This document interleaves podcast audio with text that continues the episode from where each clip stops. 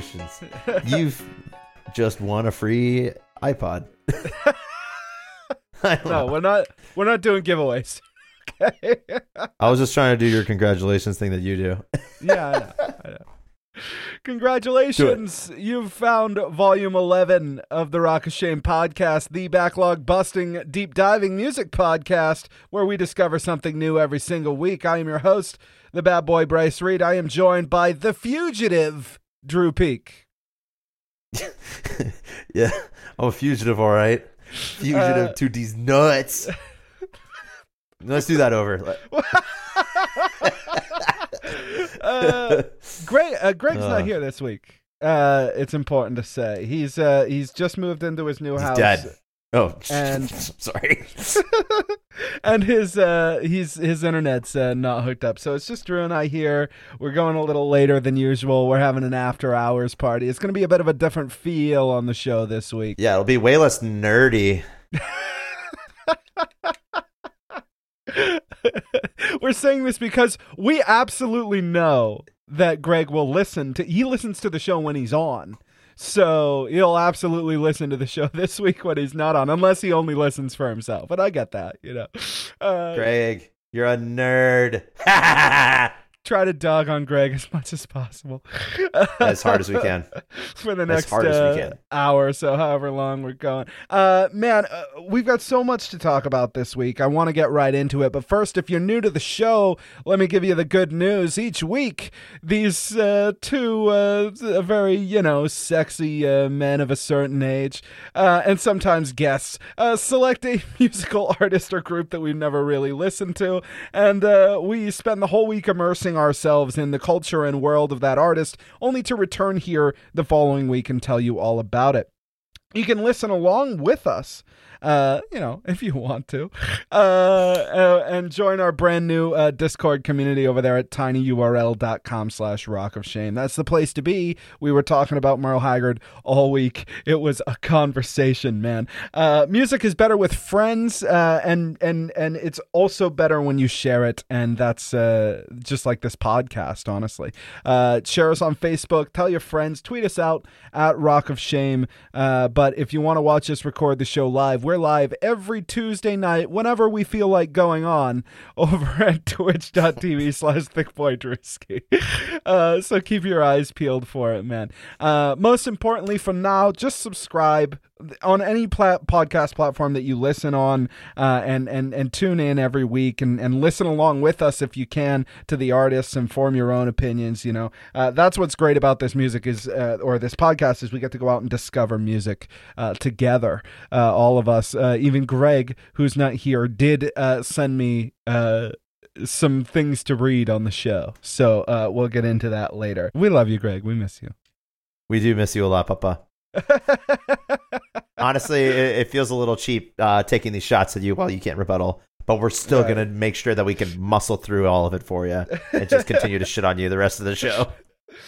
We're going to try our Um, ban- damnedest just for you, buddy. We love you. We're going to start with new music, which is the area that will suffer the most because Greg is not here. Greg is, of course, uh, oh man, he's he's the fat man at the buffet table when it comes to new music, man. And every week, uh, it has been a, a supreme. Uh, uh, joy of this show to meet somebody who listens to music the way that Greg listens to music because uh, he's the man who's always bringing in tons of new stuff, man. Uh, and I don't have much. Drew, do you have much for new music? No, no, I never do. Because I just suck at doing that right now. I, mean, have a couple. well, I have one. I I do have a track, but it's not. It is on SoundCloud right now, but it's unreleased, so you can't really download it or anything. It's currently in limbo as it's been submitted as a demo to several labels, but you can go over Okay. to uh Thick Boy or wait, is it Thick Boy Drewski on SoundCloud? Or it might just be it's official Drewski on SoundCloud and go check out uh the song Never Gonna Stop. It's unreleased. Um I'm not really hyping it up right now because it, it's unreleased, but you can go let, get a little sneak peek if you want to go listen. So that's all I got this week. It's just some of my own stuff. Plugging it. Uh, I want to give shout outs to a couple of things. First, I finally got through Bo Burnham's new thing. Um, Bo Burnham, of course, uh, for for kids who went to high school when I went to high school, kind of a notable figure for since then, basically. Um, and I did really like that new Netflix thing that he put out. Thing seems like maybe the best term because it's not a comedy special, but it's uh, it's kind of stops just short of being like a one man rock opera type thing. Um, really interesting project. The type of thing I really uh, in this age of video was hoping we'd kind of see more of from artists uh, not necessarily specifically during the pandemic but uh, just in general. And and there have been a number of artists to do it um, in terms of having these sort of full-length movies for these albums that they're putting out that sort of run together and stuff like that um, that people have been talking about. But uh, but I thought this one was particularly really interesting and introspective and it definitely has comedy elements a lot of funny stuff in it and the goal is to be funny but uh, has a lot of sort of interesting emotional moments of all uh, as well. And i think that's really great um, for a video project like this to focus on having a tone that shifts all over the place and doesn't feel organized, especially when it's something that's focused on uh, he created the whole thing in one room in his house. You never leave this one room in his house throughout the whole uh, movie.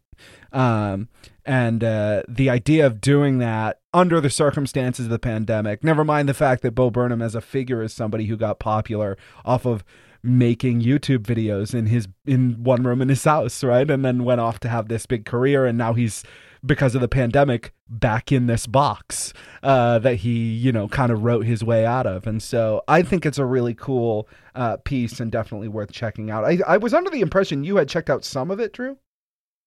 Nope. Oh. not not a not a single second. Um, wow. i had some people on the discord who were watching it while i was playing some video games one night. That's about mm-hmm. as close as i got to watching it so far. But i'm going to eventually it's definitely worth checking out uh, on Netflix. Um, I think there's an album out from it too. The the songs are fine. Uh, I would have to do another listen through the songs, although honestly, I think with Bo Burnham, the songs are not really the point. Um, as much as it, I think his songcraft is decent, but I, I think the point is uh, the jokes. And so, if you kind of know the jokes, it's kind of over typically for me with him. Um, the other thing I want to talk about is uh, the Interrupters dropped uh, some stuff from a live album they're putting out live in Tokyo. That's kind of interesting if you're an Interrupters person. Um, you know, they're this uh, female led rancid type ska punk band from California that have been breaking out over the last few years, kind of had the most success uh, in the whole subgenre uh, and they are. Uh, I think they have some great albums, and I'm looking forward to having uh, a live album from them. Them, it's the the recording sounds pretty good, um, and it's cool that it's Tokyo. You know, as far away as possible, basically from where they. Arigato, interrupters. Yeah, yeah. Uh, the last thing I want to talk about is In the Heights drop this week. Uh, In the Heights being the first. Uh, Broadway musical by uh, Lin Manuel Miranda, who went on to make Hamilton. Uh, they put out the movie this week. Uh, the movie I would recommend. Uh, I think it's spectacular. As somebody who uh, saw that show on Broadway, they made a lot of smart changes. They made some changes I'm not super fond of, but I think all in all, it's kind of a marvel that a movie like this could be made. And only off the strength of the popularity of Hamilton do we get a movie like this. But uh, we're talking about a movie where uh, uh, the original m- music uh, writer and the the original script writer wrote the script for the movie, which is uh, kind of unheard of. Uh, the cast is not filled with celebrity singers and things like that. It's film. It's filled with Broadway people. Um, it's remarkably faithful to the sort of ideas behind the original work and uh, I think the the music is wonderful. Uh, and so that being said, watch the movie and then when it comes to the cast album for the movie uh, it's great but it's not better than the Broadway cast album. So maybe if you watch the movie and you dig the songs from the movie, maybe listen to the Broadway cast album because uh, I think the performances are stronger musically throughout. Um, there are a couple of singers in the movie where it's like, okay, you've clearly uh, been helped quite a bit by some pitch correction here. Um, but uh, I think the movie uh, is absolutely worth watching. HBO Max, it's in theaters. Uh, you know, I love uh, uh, musical uh, video productions, so that's why two of my picks this week are from that sort of thing. Um, but I definitely recommend it, and kind of sad uh, that a movie that has such a faithful uh, team to the original source material apparently isn't doing terribly well at the box office this week. So, um, but that's how it's going to be, man. Broadway's kind of a hard sell for people. Um, Yeah. even even when it's uh, you know by somebody who's uh, incredibly famous from that community right now. Those those movies are are difficult sells to get people to go out to, but. Um, I think it's definitely something you should check out if you like musicals. Even if you don't really like musicals, I think that movie is uh, something really special. Talking about uh, the struggles of uh, the neighborhood of the people who live in Washington Heights uh, during a time of uh, gentrification and uh, during a time of um, uh, it not being easy to live uh, inner city and and to live uh, as a uh, uh, specifically uh, Caribbean uh, Spanish person, um, Caribbean uh, Latino. Uh, Food there is great, by the way. If you ever get Washington I'm. I, I'm sure. I'm sure. Oh, my if God. you- especially if you're a New York kid, like yeah, uh, uh, Drew, you, I think you would really dig this film for what it's worth. Um, Yo, actually, Misha and I last time we were in Washington Heights, we got uh, we got yanked out of the car by uh, undercover cops for like no reason. I believe he told me this story. Yeah. Yeah, it was fucking great. Hey, let's do it, man. Volume eleven. Let's let's just dive into Merle Haggard, brother. Volume eleven. Merle. Oh wait, oh, wait, hold on, hold on. Actually, uh, one second. I'm gonna. Do I'm you not have leaving. a cowboy leaving. hat? Can you put? That's a I'm going to. on? I'm going to grab a cowboy hat. Hold on. Okay. Okay. God damn. Hey, everybody. How you doing? How you doing? Uh, it's just me. It's my personal time of the show. Now that both of my co-hosts have left, I can just. Move the pirate hat out of the way.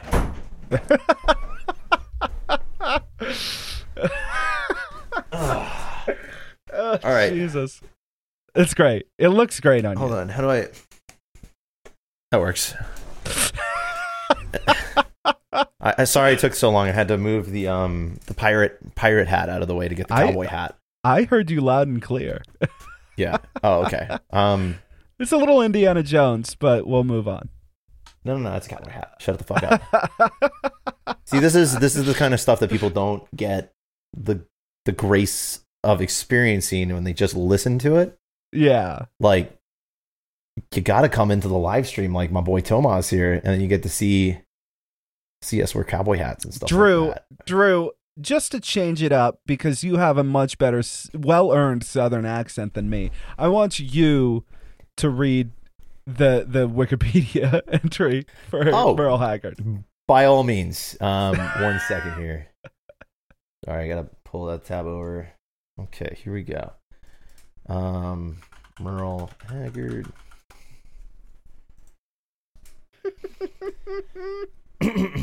Merle Haggard. Oh wait, sorry, that's British. What? Um, yeah, that doesn't. What? uh, what? Wait, what? Merle Ronald Haggard, April 6, 1937 to April 6, 2016, was an American country singer, songwriter, guitarist, and fiddler. That's right, fiddler. Mm. Haggard Wow. was born in Oildale, California. that's that's unfortunate, Cali- California boy. Sorry. Uh, during the Great Depression, his childhood was troubled after the death of his father, and he was incarcerated several times in his youth. Uh, after being released from San Quentin State Prison in 1960, he managed to turn his life around and launch a successful country music career. Uh, he gained popularity, and his songs about the working class that occasionally uh, contain themes of contrary to anti-Vietnam War sentiment. Wait, anti yeah, of some popular music of the time. Between the 1960s and the 1980s, he had 38 number one hits on the U.S. country charts, several of which also made the Billboard All Genre Singles Chart. Haggard continued to release successful albums into the 2000s. He received many honors and awards for his music, including the Kennedy Center Honor in 2010, a Grammy Lifetime Achievement Award in 2006. Pardon me. It's been a while since I've read this much. you know what I mean? I'm I'm dumb. I'm from the South. Uh, a, BMI Icon Award uh, in 2006 and induction into the Nashville uh, Songwriters Hall of Fame 1977, Country Music Hall of Fame in 1994, and Oklahoma Music Hall of Fame in 1997. He died on April 6, 2016, his 79th birthday. That's not a great present if you ask me. At his ranch in Shasta County, California, uh, having recently suffered uh, from double pneumonia, not just single but double, brother. Um, yeah. Do you want me to go into early life, or you want to stop there? No, that's usually where I stop. Oh, I, bless. first of all, I'm I, I'm gonna have you read uh, read everybody's description in that voice. In, Uh, in that voice, all, say less. the brother. two th- the two things I love the most about this is him being inducted into the Oklahoma Music Hall of Fame, which I'm sure is literally just a picture of Merle Haggard. Um, I also like that Tomas said, uh, "quote turned his life around, then quote started a country music career. Does not compute." uh, I'm, I'm really glad uh, we have uh, somebody here in the chat to make up for Greg here. oh yeah, dude, Tomas is the homie. Yeah, Um, he did all my my. He actually fa- did all my graphic design for my um for my emotes for my channel. Actually, he's a great artist. Nice. So shout out to Nice. Tomas. uh, the other thing I love from this is double pneumonia. Dude, not just single pneumonia. He didn't just have plain know- old plain old black and white pneumonia. We're talking about that double whammy, brother. That category two pneumonia cane. You know what I mean? Like we coming in hot with that bad mamma jamma. it did not occur to me that you could catch a double version of a disease. Yo, Does the doctor does the doctor come into the room and go, "I'm sorry, you have double pneumonia"? it's Greg's week, so I'll start with Greg. I'll do my Greg impression, okay? yeah, perfect. um, Cough more and have your computer glitch out. uh, the uh, quote from my my buddy Greg Plord here. Quote: Due to moving this pack, past weekend, my listening to Merle Haggard was not as involved as previous episodes of the podcast. However, it doesn't mean I didn't get a good amount of albums in.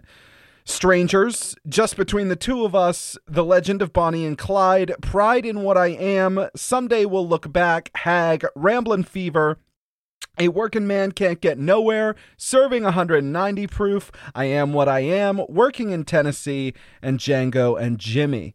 I did skip over the 80s, 90s, and 2000s as again, my time was more limited. The 60s aus- output was damn near classic, from what Spotify had available anyway. From the four albums from this era I was able to listen to, the songwriting was incredibly solid from front to back. This era alone showcased what would be the influential Bakersfield sound that affected not only country music, but also rock music uh, to come and arguably uh, even some soul as well for every barn burner like the legend of Bonnie and Clyde and I'm bringing home good news, there were plenty of pleasant cuts like I've traded all of my tomorrows and the day the rains came. Haggard's voice is fantastic. And so are his backup singers, providing a grounded emotional tone with the subject matter. The 70s output built on what was being done from his 60s catalog with a bit uh, more eclectic instrumentation and some more blues and soul influences mixed in. Though the sound overall was recognizably Haggard, uh, by which he means Merle Haggard, not Haggard as in the word. Uh, while. the- Uh, God damn it. While the topics didn't uh, change drastically, and some songs seemed by the numbers by this point in his career, Haggard still uh, brought a lot of entertaining performances through his 70s era. I can't say that there was a bad album from this era either. Skipping ahead to the 2000s, the 2010s, and his final output, the dog hasn't learned many new tricks, but I suppose he didn't really have to. The production value is solid, and the flourishes of horns and strings that pop up throughout the traditional Haggard sound are nice touches uh, to make something old sound fresh ish. Uh, I can't recommend these records over his 60s or 70s output, as most of the songs have that familiar feeling to previous ones, but uh, I'd still recommend listening to these at some point, especially his duet album with Willie Nelson. Overall, from what I've heard of Merle Haggard, I had a very great week blasting his albums. This isn't usually the music I'll casually put on, but I can't say I had any real negatives throughout the experience. End quote. Again, that comes to us from uh, the one and only Greg Plord, uh, who, uh, uh on, uh, realizing he couldn't get his internet to work at his new place until tomorrow, reportedly, uh, he sent me that over and sent me over his slap count, which we'll talk about later. Um, Drew, you have uh, this sort of uh, uh, most natural history with Merle Haggard and the type of music that he makes, uh, having not lived in uh, Maine your entire life like I have. Uh, Yeah, so everybody in Maine are a bunch of fucking wannabe rednecks. Y'all can get fucked with that. Like, I lived that life, brother. so I would love to have you go next. Yeah. So, as a Nashville, Tennessee lo- uh, native and local, um, I was I was always around a lot of country music, like a lot. yeah. and uh, I probably have heard quite a few Merle songs already. Um, so I was pretty, I was kind of familiar with him. I never did a deep dive.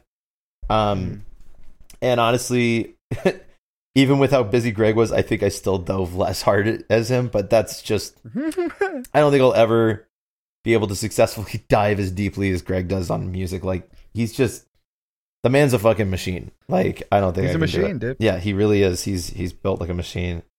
And he fucks like a machine. So anyways, um I'm going to go ahead and go through which albums I did listen to. Uh. So I did Strangers, um just between the two of us. Uh I skipped Legend of Bonnie and Clyde. I did Pride in What I Am, uh Okie Muskogee Live. Uh Someday We'll Look Back, Hag. Um then I kind of skipped over to Ramblin' Fever. I think I stopped there. Um, and then I went up a bit.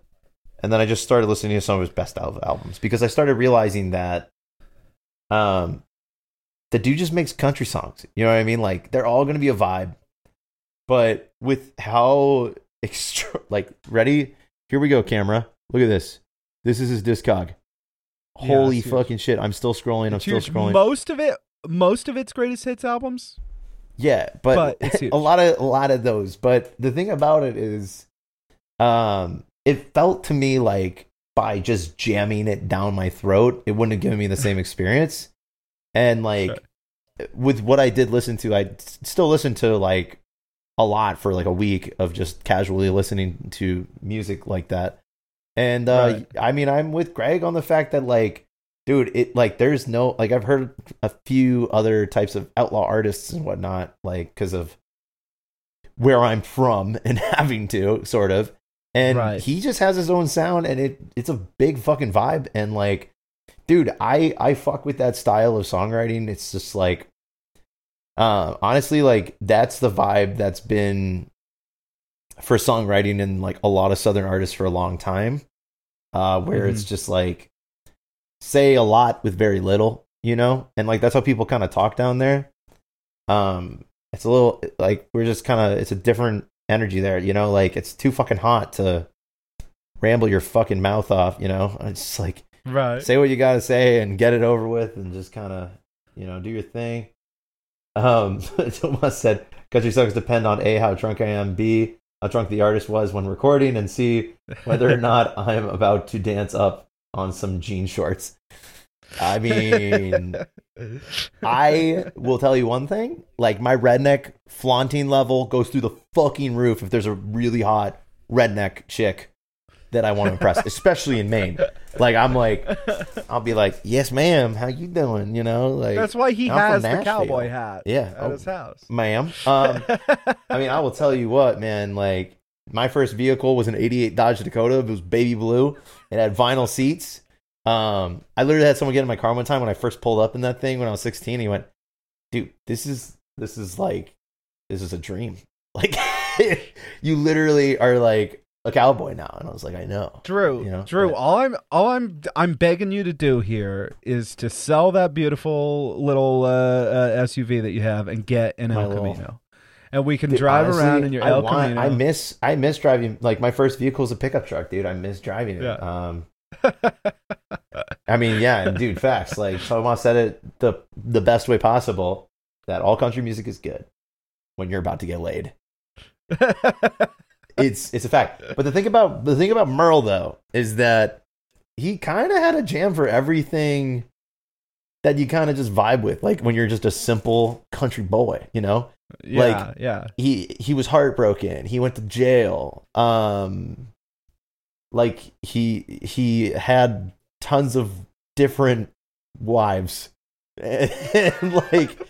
Though, dude, like learning about him too with that thing you posted in the Discord, like how he, uh, yeah. the man sh- like dude fuck johnny cash. Johnny cash Dude. is literally a bitch compared to merle haggard dude. Like merle had they're like i had a rough life. I'm johnny cash. Like bitch you ain't had shit compared to merle dude. Merle was a fucking savage oh For people god who don't know, the Wikipedia article kind of goes over it, but he's literally like outlaw country Forrest Gump. Uh, dude he's he's, yes he's a Yo. fucking uh, legit. He's an inmate at San Quentin prison when Johnny Cash comes to play. Literally, like a movie in real life, he's sitting in the crowd as a prisoner at San Quentin. Sees Johnny Cash playing at San Quentin for the for the prisoners, and is like, "When I get out, I'm gonna do that." I'm gonna fucking Um, do that. Yeah, dude, like dead ass though, like a perfect movie. Had like had like bot. I don't know who I don't know who you are, but yo, welcome to the chat. He just said Merle fucks confirmed. Merle fucks a lot. Dude has so many children, and the man fucks like even with his music too. Like I Uh. I gotta say like as far like I am also not an avid country listener. Um, Mhm. even though I have this cowboy hat on, uh, it's kind of just for the show. But like Right. you know, like most of the time, you know, I'm spinning house music and listening to rap and like you know, I like soul and funk and shit like that. Um, I mean, I like my outlaw country a bit, but like I used to just like vibe on like Johnny Cash or like Hank Senior and stuff. Right. And like, dude, Merle is the fucking OG though. Like, it was like I just dove in and found the guy. Like when I heard, I was like, now when I want to listen to badass fucking outlaw country music, I'm going to Merle every fucking time. Like without Yeah. a doubt. But Johnny Johnny Johnny Cash was even quoted saying one time to Merle Haggard, "Everyone that everything that people think I am, you actually are." you are, you actually are. Yeah. Dude Yeah. imagine johnny cash being like hey yo man like i know i write all this music and stuff and like people think i'm a badass. You are actually a badass. You actually fuck. And i want to be you. Like you're my hero. Like basically with how much of a badass motherfucker you are. And like dude his music is just so like simple but like badass in that fucking like yes sir like country country music kind of way. Like that i just it was a vibe. Like i really liked and he was also a fucking great singer. Like Yeah. dude excellent excellent voice. Like really just like mellow. Like dude if i'm ever in the south and it's just hot as balls out and i just need to like calm down and relax and i just need that like country vibe to go along with it merle's going on. Like 100% i'm putting it on. One thing one thing I really you know, they talk about this Bakersfield sound.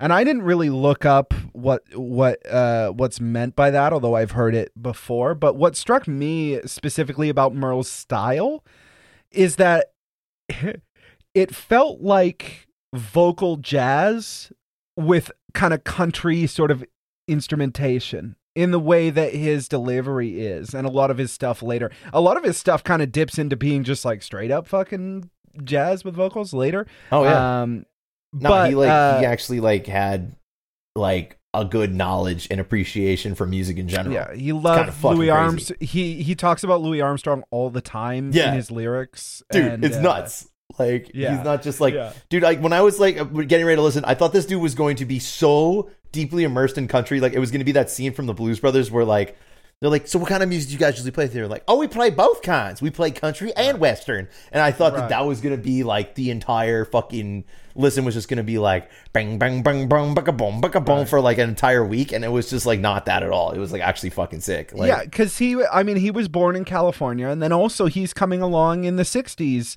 of country music. You know, when country music was still, you know, kind of a niche thing, and so the country artists that are coming out then, like Johnny Cash and like dudes like that, man, they're they're playing stuff that's kind of uh influenced by everything else that's going on musically and isn't isn't so like tiered off and insular in the way that you can kind of hear I guess pop country has kind of changed that now where things are very Yeah. influenced by pop but Oh, dude, Um, so bad. Like, I it's hard for me to find.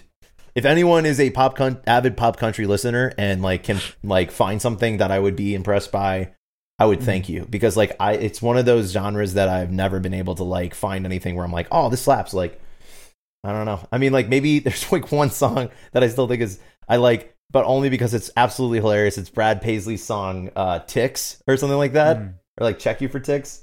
And uh, dude, it's like literally about um, just going out into the country and like finding a place to park and just like getting going out into the moonlight, into the fucking stars and shit, and then just checking her for ticks. yeah Like, but Yeah, but it, it, it kind of means more like I just want to see you naked. So it's like this really Yeah. No, creepy, like song. I don't know. Lyme disease, Lyme disease awareness campaign for looking for ticks. I mean, that might actually low key be what it actually is, though, Tomas.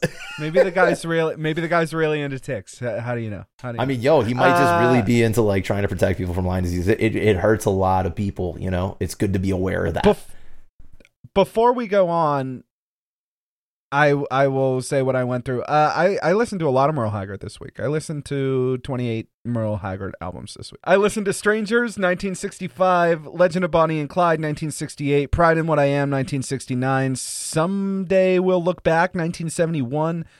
A Hag 1971, Merle Haggard's Christmas Present from 1973, Ramblin' Fever from 1977, Working Man Can't Get Nowhere Today 1977, My Farewell to Elvis 1977, uh, I'm Always on a Mountain When I Fall 1978, Serving 190 Proof 1979, Back to the Barrooms 1980, Big City 1981, Pancho and Lefty 1982, Going Where the Lonely Go 1982, That's the Way Love Goes 1983, It's All in the Game 1984, Kern River 1985, Out Among the Stars 1986, A Friend in California 1986, uh, the Way I Am, 1987. 501 Blues, 1989. Blue Jungle, 1990.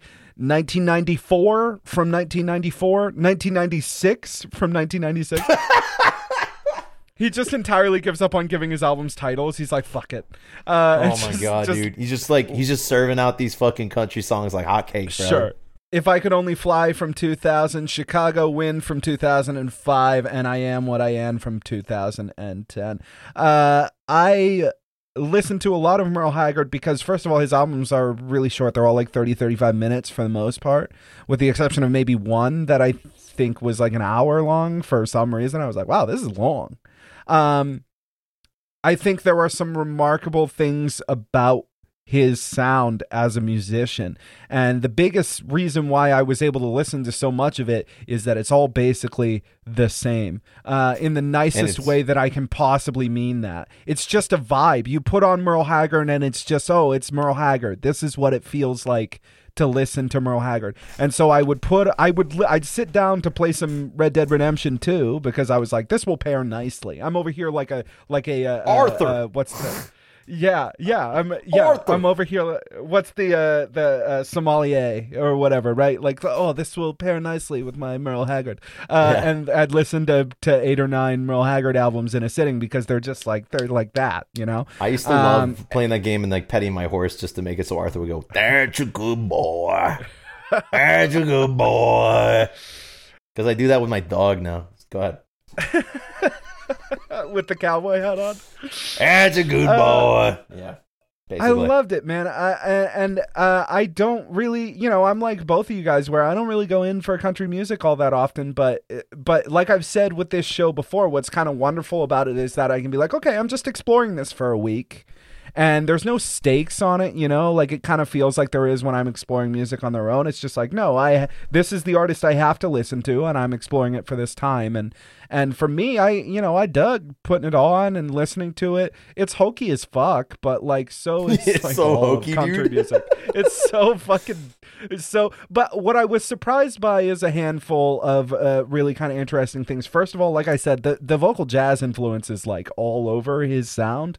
Um, second, uh, uh, I think what's really great about him is uh, his 80s catalog is fine. It doesn't change at all. Uh, eh, like nothing changes, and it's Nope. so, it was Nope. so I because It somehow is like timeless through the whole fucking catalog. Right. Right. Yeah. I was nuts. getting into his into his 80s stuff, and I was like, oh god, here we go. yeah. here we the go. 80s syndrome for like every fucking discog we've done. Yeah, we're gonna light this up, and it's gonna be fucking hard synths on everything, and he's, he's gonna lose his. He's gonna lose his fucking mind like everybody else in the '80s. And surprisingly, and maybe this is just the case with country artists, uh, they're all like, "No, that shit sounds horrible. Let's Right. just continue doing what we were already doing." Right. Um, Exactly. And he does throughout the whole time, and even up to his his fix it. Sure, even up to his late catalog, like there is a, a a reverence to the sound that he has carved out, and the only thing that changes is that later he does stuff that's more specifically kind of honky tonk jazz stuff uh, that he feels a little more comfortable with. Shit was kind of fucking sick though. What I also respected about him, there was an incredibly small amount of what I would call problematic stuff. Not to say that there was zero, Let's go there, But- dude. but he had a number of songs that actually extolled political opinions that I think most red state Republicans would be like would be angry with.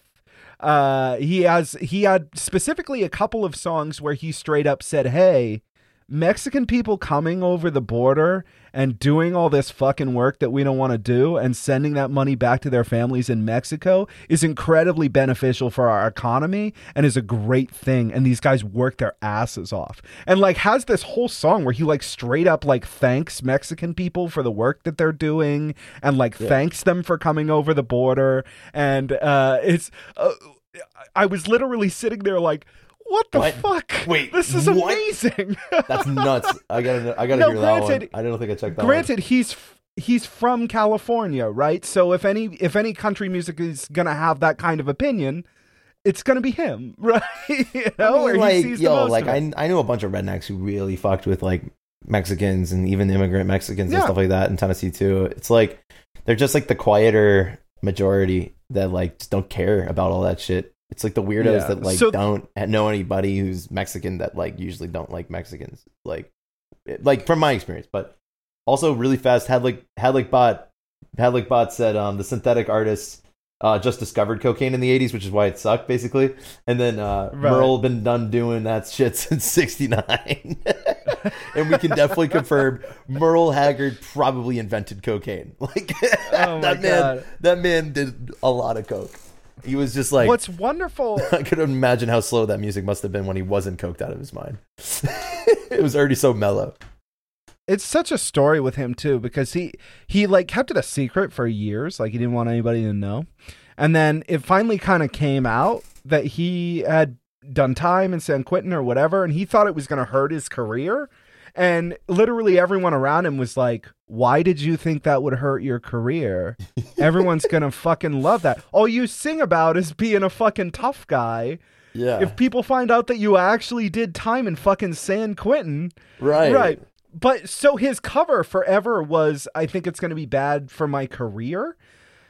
What you find out kind of later in the albums when you hear him kind of more openly talk about San Quentin is like, oh no, he was deeply embarrassed by it for like a long time. He had this uh, uh, this sort of deep uh, uh, uh, reservation about it. Was deeply embarrassed uh, by it. It seems like because the sort of the songs he puts out late, he puts an album, a song out on. I think I am what I am, if I remember correctly.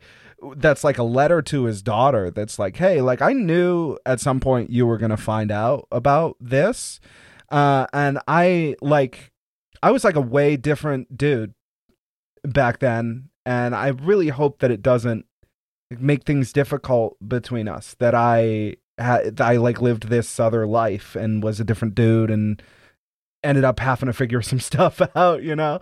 Uh, and so it was really cool to hear him sort of, you know, kind of early in his career, like all of his songs are like really emo, like super duper, just like sad about women all the time. Yeah. like there's oh, very dude, he's few- like the original teen angst music. oh, Like definitely. And there's very few Yeah. songs about like he's- bar fighting or he low key invented pop punk. And like Dashboard Confession basically needs Right. to thank Merle Haggard for that. there's there's like very few songs about uh, shooting people and fucking like uh, like you kind of associate with outlaw country it's like almost mostly just songs about like the plight of the working class at the time and then Yeah. like songs about how sad it is to break up with somebody uh, and it's most of the catalog is how sad it is to break up with somebody well, you know it's fine um yeah, dude.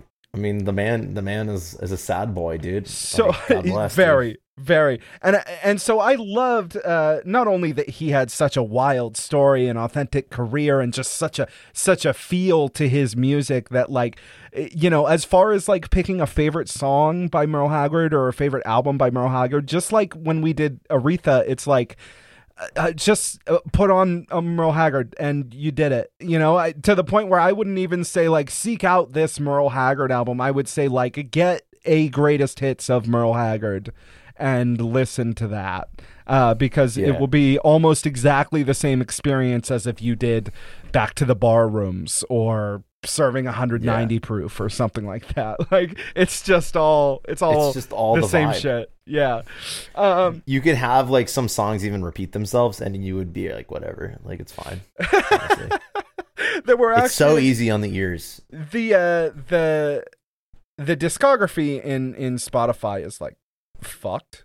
Uh it's It's just insane. It's filled with greatest hits albums that like aren't listed as greatest hits albums even though there's a separate No. category for that um Right. for compilations they're all just thrown in there without saying what they are for the most part and so there were a couple of times where I'd start listening to something and I'm like I'm pretty sure I've heard all these songs before and I'd look at the titles Oh, I'd yeah. be like oh yeah I am listening to a a, a compilation A right now. compilation album. Uh, yeah, yeah.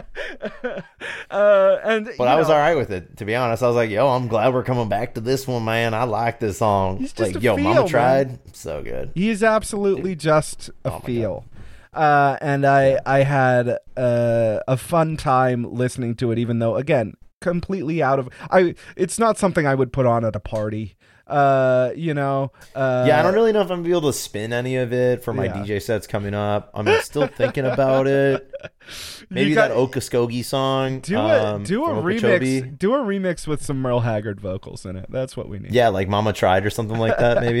yeah, that yeah, that song is so good, and like, I I like the Grateful Dead rendition of it. It's nice, like hearing Jerry like solo on it and stuff and everything. But dude, the song itself is just like so solid, like the progression and everything. Let them down to prison, like I don't know, it's just It's a great just song. so good. Like and like and yeah, and uh it's such a great song for like it's it's like anti my parents fucked me up. It's like like my parents tried and I still sucked. Like it was just basically shitting on yourself kind of song and I'm just like I just like listen to it and I'm like same dude, same. like I myself am also a degenerate with a wonderful sweet mother. Like I I know the vibes. Thank you Merle for making music for me. yeah it is a case of um you know he's a greatest hits art artist but but the biggest thing is is he is one of these artists where it's just like turn on a feeling you know? Oh, yeah. uh with uh with all of his stuff. And and I really really enjoyed that. And really enjoy any time that it's an artist like that who's dialed in the sound so much that you can just listen to anything that they make. And it's like this is awesome you know Yeah. And it's just so uh, rad that like he stays true to himself and consistently stays like timeless in his career. I was so worried about the 80s, dude. I was so fucking worried about the 80s. It's not even just the like the synth artists or whatever, but like all the rock artists get really terrible in the 80s too. And so I was really bad. worried about it. And uh and when he got when Totally fine. I got ha- when I got halfway through the 80s and like it still just sounded like the 60s and 70s stuff, I was like this is great. What you do notice yeah. Just like with everybody else, round about 2000, all of the music starts sounding way better from a production standpoint uh, because the Yeah. mastering just gets so much better. Um, especially Well, they if you're fill it the fuck in too. Yeah. Like, I mean, like, Yeah. the, the fucking producers and mastering engineers, and I assume it had everything that had been done at that point had to have been doing being done in Nashville. It's like where all like the fucking super producers are from. Like, Mm-hmm. Right. it's just like Nashville. Like, it's where you go to get it done. Like it. Like that's one thing that you can't argue about with pop country music is that sonically it is sound as fuck. It's insane. Like, like they're like, yeah, we'll have a washboard in this part, and you will hear it so clearly on the soundstage of that recording, and you'll be like, wow, this is insane how well they fit all of these very bizarrely strange instruments and made them all prominent in a tasteful way. like, Right. what the fuck? Like, yeah. And, like, I that, have- that, that aside, like, I have a couple of pretty good sound systems that I go to all around this house, a handful of different uh, systems with different sort of bass response and stuff like that. And um, you know, the stuff in the 60s and the 70s and the 80s and the 90s was pretty good. Around 2000 is when it's like, oh, subwoofers work now. Um, Yeah. all, all- like kind of all of a sudden, uh, things are just mastered to, to take advantage of the subwoofers and stuff like that, and and and everything just fills out a lot more, um, which is nice. His late material actually had some stuff where I was like, oh boy, here we go. Uh, specifically, uh, he has uh a couple of songs on the last he has a song on the last album called america first uh, which came out before trump made that like a catchphrase uh, without really understanding what the fucking song meant. Uh, and in the song it's all just like hey we give a lot of money to other countries and we spend a lot of money on fucking the military it's it's so funny. It's another one of those things where it's like do republicans listen to this and not realize that it's the opposite of what they ask for? Uh but they're like hey we he's like hey we give a lot of money to the military but like all the roads are fucked up and shit. Like can we like Yeah. can we like fix the fucking trains and stuff you know so that like the infrastructure here works before we go spending money on all this fucking garbage uh and i i love that i love that about it and and uh I was, you know, there were, I was just waiting for the other shoe to drop because there are a couple of songs that are, you know, th- like the song I showed you. Uh, I'm a white boy. Red flag. We finally found the weird uh oh part of Merle Haggard Sure. with the song White Boy by even, Merle Haggard. even then, I wouldn't say it's that terrible. Like if you sang it now, people would be like, what the fuck? Yo, honestly though, it's like it's there could be a lot worse. Yeah. Like it could be a lot worse. He basically is just saying that he's just the white guy doing his thing. Yeah. And like but He's- he's, not black and Yeah. he is not yeller. Yeah. So that's Yellow. the Yellow. big, the big part. So he said yellow. That was weird. yeah. I guess. I mean he's just he's just fine with just being a white dude. I don't know if it's like I said. I don't know if I would say it's overtly racist. The the race the kind of weirdly racist part of the song is that basically the whole idea is that like, hey, I'm just I'm a dude. I'm just looking for a job. I'm looking for a job. Uh, but then he's constantly reiterating. By the way, I'm a white guy, so you don't need to worry about me. Just give me a job. Yeah, but Uh, the funny thing about that though, now that you mention it though, it's like the funny thing about it is like he's had like with the Okaskogi song, like Right. how it kind of like like he does and a lot of country artists do this, like they have characters, you know, Mhm. that they Yeah. kind of write their songs sort of about that is kind of roughly them, but not really. Yeah. And if if it's really him, like the man's like a fucking ex criminal and shit like he's like, You got nothing to worry about, I'm just a white boy. You know, like it could be taken several different ways. Like it could just be like, I'm not one of those like other people that's not white, you know, hire me. Like it could it could be kind of satirical in that way, like almost Sure, potentially. sure. Like we don't know Yeah. because Merle barely fucking talks about anything. But well, the fact that he has uh, all these other kind of like really interesting viewpoints that are like unlike most super right wing kind of bordering Yeah. racist southern rednecks almost kind of makes you wonder. Like, I wonder if that song really is Sure. intended to be that way. I mean, like, because at least it wasn't as hardcore as ed- and edgy as fucking Rednecks by like Randy Newman, where he says the N word multiple times. Sure, but that song itself is satirical. character. Um, I know. Yeah. but Uh, I'm saying that it could be like that here, but just on a less blue, intense, fucking like jarring. he apparently regularly told a story where he said, uh, he said, I played that song uh, in the South one time and they liked it too much and I never played it in the South again.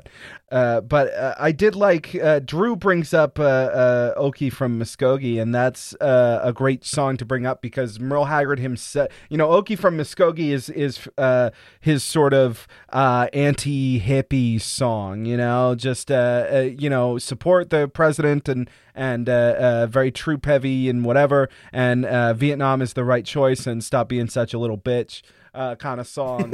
and and uh, just pro war, dude. he kind of openly came out later and was like, "Look, I sang stuff in a song. That doesn't mean that that's how I feel."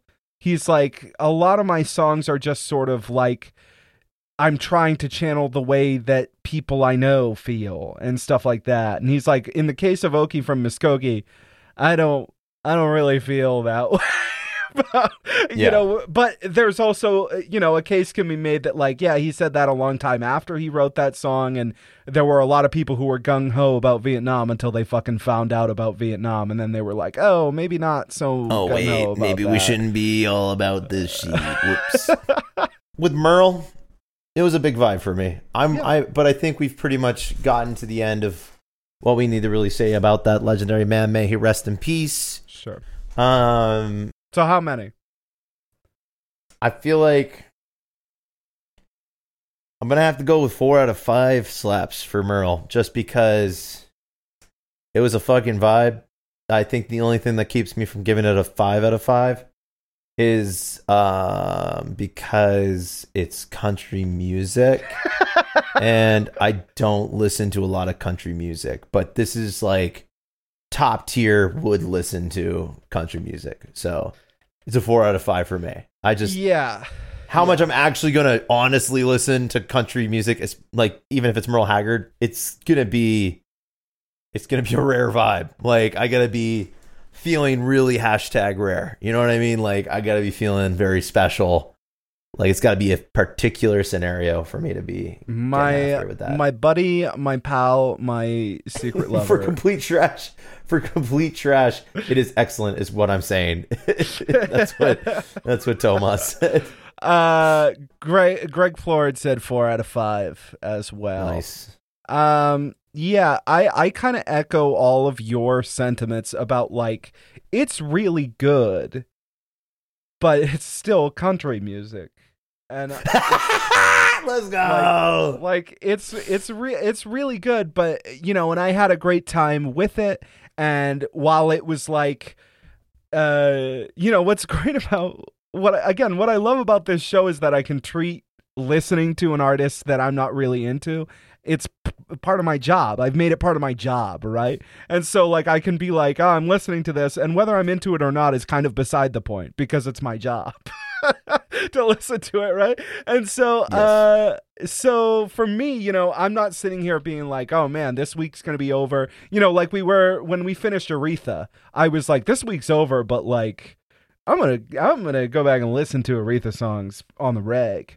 Um and I have, you know, I'm not I as much as I l- really, really like Merle Haggard. He has not ascended to the degree of like, okay, this is like a favorite artist for me now that I'm gonna own stuff by. Um, and that's been kind of unanimously the case with the artists that I have given fives to.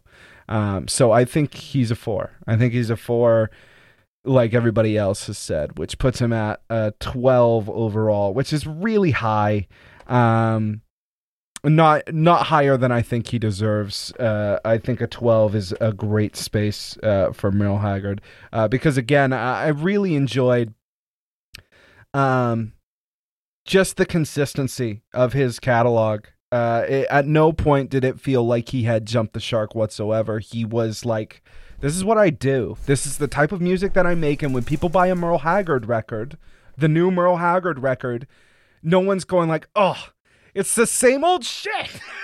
you know, like everyone's gonna be like, "Oh, fucking Merle." It's the- you know, it's like Ugh, Uh, some more Merle, some more of the life of Merle in his, in his special exactly. way of showing it. You know, Well, it's like visiting an old friend that you only get to see Yeah. every year or a couple of years, you know? And like when when that happens, you don't want to pick it up and then suddenly suddenly your old friend is like fucking playing polka or some shit, you know? Like he's just it's great that he's consistently making the same cut the same kind of thing. Yeah. Yeah. I mean, just a Um, randomly juxtapos juxtapo juxtaposed fucking polka album in the deep catalog of Merle would be quite a treat, though. just one, just one album with Polka, with him still singing like a country artist. All right, so that's Um, Merle Haggard. Um, yeah. It's my week to pick the artist. Mhm. Uh, who to do a deep discog dive on this week? Well, this sucks because we don't have Greg. Can you call him? I don't know if I have his number. Oh, me neither. We're not friends like that. I don't really So give we're gonna- my number out. To, We're gonna have to just do one that neither you nor I have listened to, and he's gonna have to fucking deal with it because he's not here. fuck. Yeah, that's Dude. true. You know, it's probably past his bedtime anyway. So, Mirmata, the only speci- specific spec- specifics to us picking our next artist for the deep dive is there has to be a fairly extensive catalog of like maybe six or seven plus full length albums. Um, and it needs to be a fairly well known artist of, but it can be any time period, any genre. Um, but it has to be also one that we haven't really done a big deep dive on. So, yeah, the Who would not work because I've listened to a shitload of the Who. Bono, just Bono, Just Bono. just Bono. I mean, like U2, I've listened to like a greatest hits on. I think we could tech, I could technically do U2. I think U2 is disqualified from me. Oh, okay. I've listened to like I've listened to the hits. Joshua Tree, and uh, probably a couple of their other stuff. So uh, they're disqualified from me. okay. Oh yeah, I, and I also did listen to that whatever album had like Elevation and all that other shit music on. Do you have Yeah, anything in awful. mind? Um, the only one that I found that was was was kind of a joke though. Uh, with oh, we can't do King Gizzard and the Lizard Wizard because I know for a fact that um uh Greg has listened to the entire discog and he loves them. Buckethead, hmm, that would be rough for Bryce because he fucking there's like basically almost like no lyrics in that. How much does Buckethead have for a discog? Let me take a look here. Holy fuck. yeah, probably a lot. Oh yeah. Holy shit. Oh my god, I just read the chat too. He said, "Good luck with Buckethead. LOL 500 albums. Thousands of albums." Jesus. Yo, there really are though. Holy shit. Uh, Oh my god, I don't know if I can handle that. Oh, Jesus Christ. I don't know if I want to do a deep dive on Buckethead. Here's a, here's Uh, something that someone had brought up to me recently in uh, in my uh, other show's Discord. I'm down for Uh, suggestions. Prince. Let me count how many albums I've listened to by him. How many disqualifies it? Three, more than three albums. I mean, if you feel like you're incredibly familiar with his sound and what he's done, then it's a no, right? Oh shit, he has a lot of albums. So I've listened to Prince, Controversy, 1999, Purple Rain, and that's about it. Um, so I've listened to four of his albums. The question is if Greg has listened to a bunch of Prince. Let me message It's Greg not. really fast. It's not necessarily a question about what's going on with Greg. I mean, like if we have an episode where we picked an artist because he wasn't here, and then he shows up next week and he's like, "I've listened to a lot of Prince," then we can be like, "Okay, well, talk about Prince then, oh boy." Um, yeah. but we'll see. We'll see. Uh, but it is an artist that was brought yeah, up. That, is, artist- that is the t- Mirbata is saying he wants to toss out names and stuff, but they're just not super well known, and that is definitely the difficulty of it. It's like there's definitely like so many cool artists that we can deep dive into, but uh, part of what's been making this channel interesting is that we're doing artists that are pretty recognized and like super well known, but it's like when you're like, wait, I haven't really listened to a lot of that artist though. Yeah. Like, because we've so far, Miramata, I know it's your first time in on the show. We've done like Run DMC, Chemical Brothers, um, uh, like fucking Aretha- 311, unfortunately. Aretha Franklin, Aretha Franklin, uh, Meatloaf. like Meatloaf. Yeah, just like super random, but like, you know, you should probably know like the artist a bit more kind of thing. So it's been kind of like an interesting experience with that. Um, hmm. Oasis. I could definitely do Oasis. I've only listened to Wonderwall. yeah, Oa- Oasis qualifies for me as well. What's that guy? Gallagher? Was it Liam Yeah. Gallagher? Was the guy who like badmouthed Jay Z and was saying like rap has no place on the uh, whatever festival thing, and so Jay Z came out and opened with Wonderwall and sang it really badly, and then went into 99 pitches. that shit was so gangsta. Shout outs to Jay Z. Still rock. Yo, uh, but um, yeah, we could probably do Oasis. Actually, that would be Yeah, fine. Oasis wouldn't be a bad one. Um, okay. Well, I didn't get anything back from Greg about even the Prince question. Yeah, he's probably asleep, homeboy. Oh yes, Champagne Supernova indeed. Huge artist worldwide. Very very good point. Um yeah, I think guys, thanks for the suggestion. I think for my week of picking I want to go with Chad on this one and do um Oasis. Let's let's do I a like deep that. dive on that. I'll give 5 subs if he has listened to 3 albums of them though. hey, I mean dude, that's a that's a tough challenge to make cuz Greg has listened to a fuckload of music. Yeah, You Greg might have to give five subs next episode. Yeah. We're gonna hold you to that. Yeah, we're definitely gonna hold you to that though, Toe. Um, but uh, Thank you so much for joining us on this wonderful adventure. We'll be back next week with Volume 12 Oasis. Uh, please subscribe to the show, tell your friends, share it around. Music is better with friends, as we always say. But for now and until then, your favorite band is out there. Go and find them.